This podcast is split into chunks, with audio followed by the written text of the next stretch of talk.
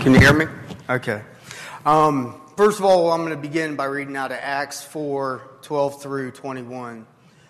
Salvation is found in no one else, for there is no other name under heaven given to mankind by which we must be saved. When they saw the courage of Peter and John and realized that they were unschooled, ordinary men, they were astonished and they took note that these men had been with Jesus. But since they could see the men who had been healed standing there with them, there was nothing they could do could say. So they ordered them to withdraw from the Sanhedrin and then confess together. What are we going to do with these men? They asked. Everyone living in Jerusalem knows they have performed a notable sign, and we cannot deny it. But to stop them from spreading the few, further, spreading anything further among the men, we must warn them to speak no longer to anyone in this name. Then they called them in again and commanded them not to speak or teach at all in the name of Jesus. But Peter and John replied, Which is right in God's eyes, to listen to you or to him?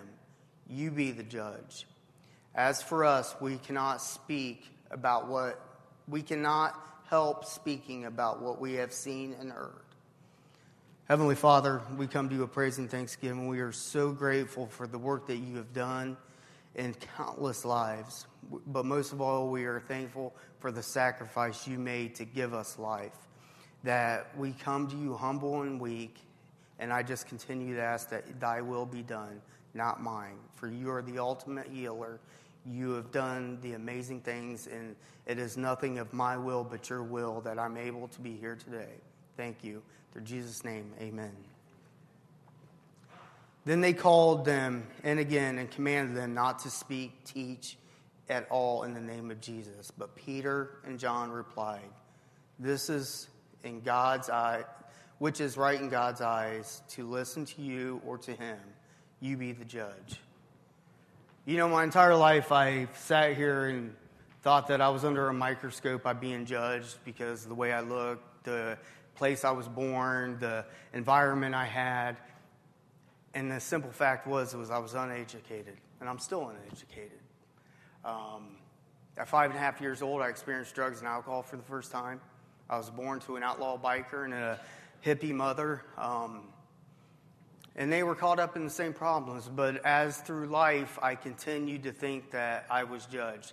I didn't have a choice, that this was my life. So, what ended up happening by the time I was 30 years old, I was a three time felon. Um, I had done everything under the sun that it shouldn't be done, and I had no clue on how to live life because all I knew how to do was survive on the streets. I was raised, I was taught, and I grew up on the streets, and I knew how to survive.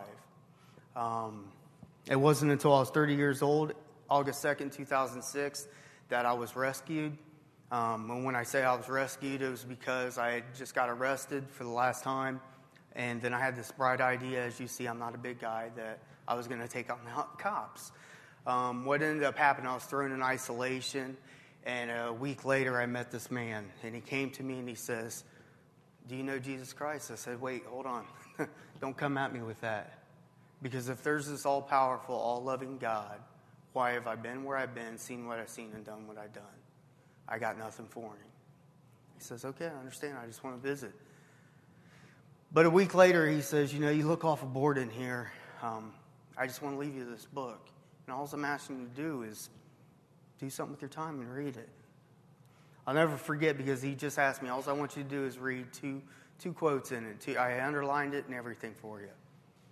That night, I sat there and I opened up this book, and it was right to the page that he had underlined. It was 2 Timothy 3.16, 3.17, that God breathed life into Scripture. And what I read was that it can right all my wrongs and it can equip me to do the next right thing and to be completely equipped to do His work. That night was the first time in my entire life I ever hit my knees and I said, okay, dude, what am I supposed to do now? And something happened. And something continued to happen and continued to happen. And when I found myself sitting in prison, I found myself being involved in these Bible studies. I found myself at 30 years old as being a high school graduate, as you know, being a criminal, has been attended colleges, had done all these things, and I had never read a book in my entire life. And I found out that society had lied to me my entire life, that they do make a handbook for life to teach me what is right and wrong, how to do things. And I found out that, you know, Jesus Christ loved me and he had died to set me free from the bondage that I had put myself in. You know, as a result of that, I was sitting in prison and they told me three things. You know, one thing they told me is nine out of ten of you are going to come back, and the one that makes it out is probably going to be in body bag. They said you're a habitual felon, you're never going to have a state job. You're never going to come back in the jails and prison. You're a career criminal. And then at eight months in prison, when my daughter was born, addicted to drugs, they told me you were never going to hold her, kiss her goodnight. And I broke. For the first time in my life, I broke. You see, I had picked up it so young, I had never grown up spiritually, emotionally, or mentally. But for the first time in my life, I felt everything. I was happy, I was sad, I was scared, I was mad, and I realized, you know what? My choices do affect other people, not just myself. I've been affecting my family, my community, my friends. So I surrendered completely, and God said, Okay, now I can work on you. Completely broken, now I can rebuild you. And that's what He did. Three months out of prison, I got full custody of that baby girl. They said I never hold her kiss goodnight. A year later, I was back in the jails. And then I had been, somebody had been put in my life and it was the first open and honest and real relationship I ever had. And she was just as crazy as me because she had this dream. You know, we've never dreamed about winning the lottery, but we had a dream about saving lives because we had been there. We know the devastation. My name's Walter, and I'm a person in long term recovery. And what that means is I haven't put drugs or alcohol within my system in the last 12 years. And by a result of Jesus Christ being my personal Lord and Savior, He has given me the ability to help other people because I know the devastation of addiction. We do have an opiate problem, but it's just a, a face to the plague because what we really have is an addiction plague, plaguing our society, killing our kids, our grandkids, our nieces, our nephews, our neighbors. And if you think you haven't been affected by it, then you're blind to it. And I'm asking God to put it under your hearts, open your eyes, and see what it's really doing to our community. You know, I've had the boards in Preble County ask me, well, give us statistics. I said, go to the graveyard and look at the young kids that have died. Call the local, you know, paramedics and ask them how many overdoses they report to. Because, see, this thing just is not affecting the people using and abusing drugs, it's affecting our first responders, our sheriff's departments, our jails. And guess what we do? We keep put, covering it up. It ain't our problem. It's not affecting our community. It's not affecting me. Yes, it is. It's affecting your taxes. It's affecting your health care. It's affecting everything. It's affecting your neighbors, your churches, your homes, your schools. Everybody is affected. It's here. And now it's time to accept it. But there is a solution. Is that we accept that we have a problem, we start doing something about it. See, we keep sending this problem to Wayne County, to Montgomery County, to Darke County, to Hamilton County. Guess what? We're losing opportunity to help save our own community. You know, in 2008, on January 15th, I was released from prison, and this is where I came. And you people loved me. You showed me and you taught me how to work hard how to be responsible for myself, and it gave me the opportunity to give back. You know, I'm sick and tired of watching people die and this thing be covered up. So we have come together, my wife was crazy enough because this is the thing, like I said, so a lot of people talk about winning the lottery. We never have. We've dreamed about having a sobriety farm to save lives. And that's what we've done. We're a nonprofit organization called Next Step Living and right now we're, you know, in the process of finding the property. We think we have a chance to get a second property because the first one we went to our capital grant uh, for the Board of Mental Health and Recovery, it sold that night. But what we want to do is have a facility for men for whenever they get out of jail, they get out of treatment, they're fighting with things that they can come to and not focus on what they got to do, as in their family, their community, to make amends. They're going to focus on themselves. And they're going to start getting up at 5 in the morning, and we're going to go out and feed the cows and the chickens and do these things. And then we're going to go to work, and we're going to work all day, and we're going to come home. And we're going to worship, and we're going to praise, and we're going to learn, and we're going to be taught how to take care of ourselves. And it's not something that we're just going to tell them to do, it's going to see something we show them how to do. See, because my wife and I, we've walked away from everything. She was an office manager for a ther- physical therapist, and she quit her job, resigned to work at recovery and wellness so she could start doing prevention within the schools. Took the pay cut, did all these things, took that step of faith to trust God. And it's got her in that field that we need to be in. You know, myself, I was working with the Wright State for 10 years, opportunity to send our kids to college, but, you know, things from Memorial Day, you know, our kids don't go to school, they keep going to the military. So we've raised our heroes. Um, but I walked away from that job with the benefits and everything to work with a local landscaper that we'd have an opportunity to improve his business, help his business, that it gives these guys a place to work.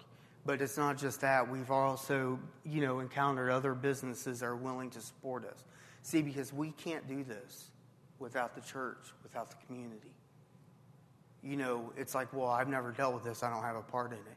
If your grandson or your child or your niece or nephew needed some help, would you be there?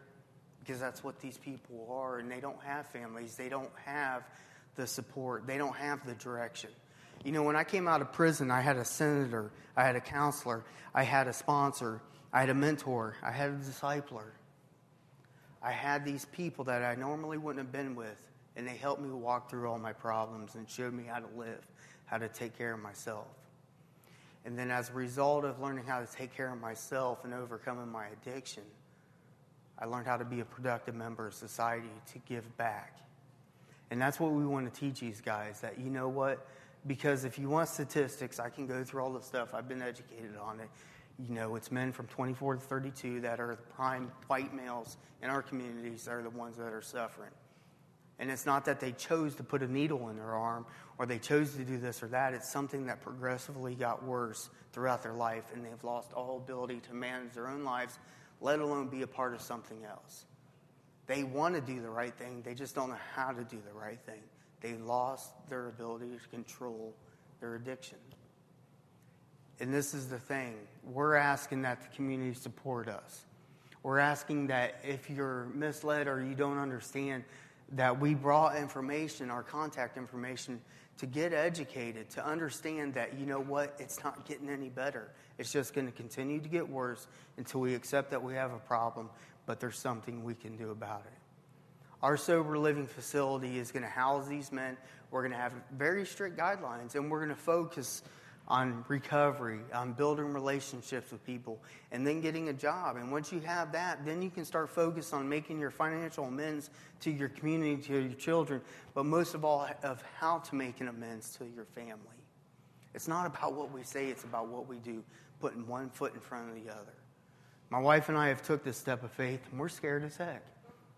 You know, I've been doing this for a while and I'm scared as heck to get up here. I mean, I'm shaking inside. Um, but it's what I've been given the gift to do.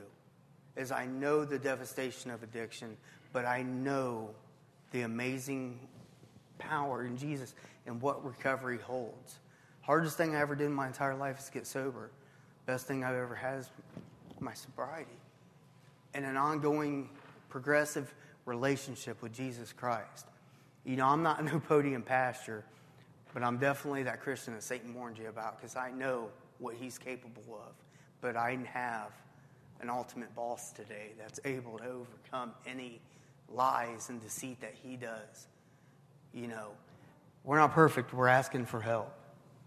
You know, I'm not asking just for financial support, but we're asking for people to become mentors. To, you know, if you own a business, you know, know somebody that needs help, you're able to contribute something, some time, some effort, some construction, you know, but most of all, we need advocacy. Because that's why I, I get to be here today and I'm going to go to other churches. And I'm going to the community first because, see, our community doesn't like to recognize we have a problem. So we need people to say, you know what? We know these people are going to do the right thing. We know what they're about, and that's what we want to do. Is we want relationships because when we go to the zoning board, when we go to the city hall, you know, we need to know that we're going to do something about this, and the community stands behind us because it's not going to go anywhere. It's just going to get worse. And today we've come up with a solution on how to save some lives by introducing them to God, giving them a place to live, and teaching them how to live. And we don't do it alone. So, with that, thank you for having me here. Thank you for this opportunity. Most of all, thank you for Pastor Brody, because this man is amazing. He, he's seen a problem and he has attacked it. And he hasn't just attacked it, you know, himself, but within his church and the ability, because this is the best network place there is. But he's advocating for other churches that, hey, you got to meet this guy. We know what this family's about. We've been watching them. The best thing that, you know, I was told was the director of the Job and Family Services.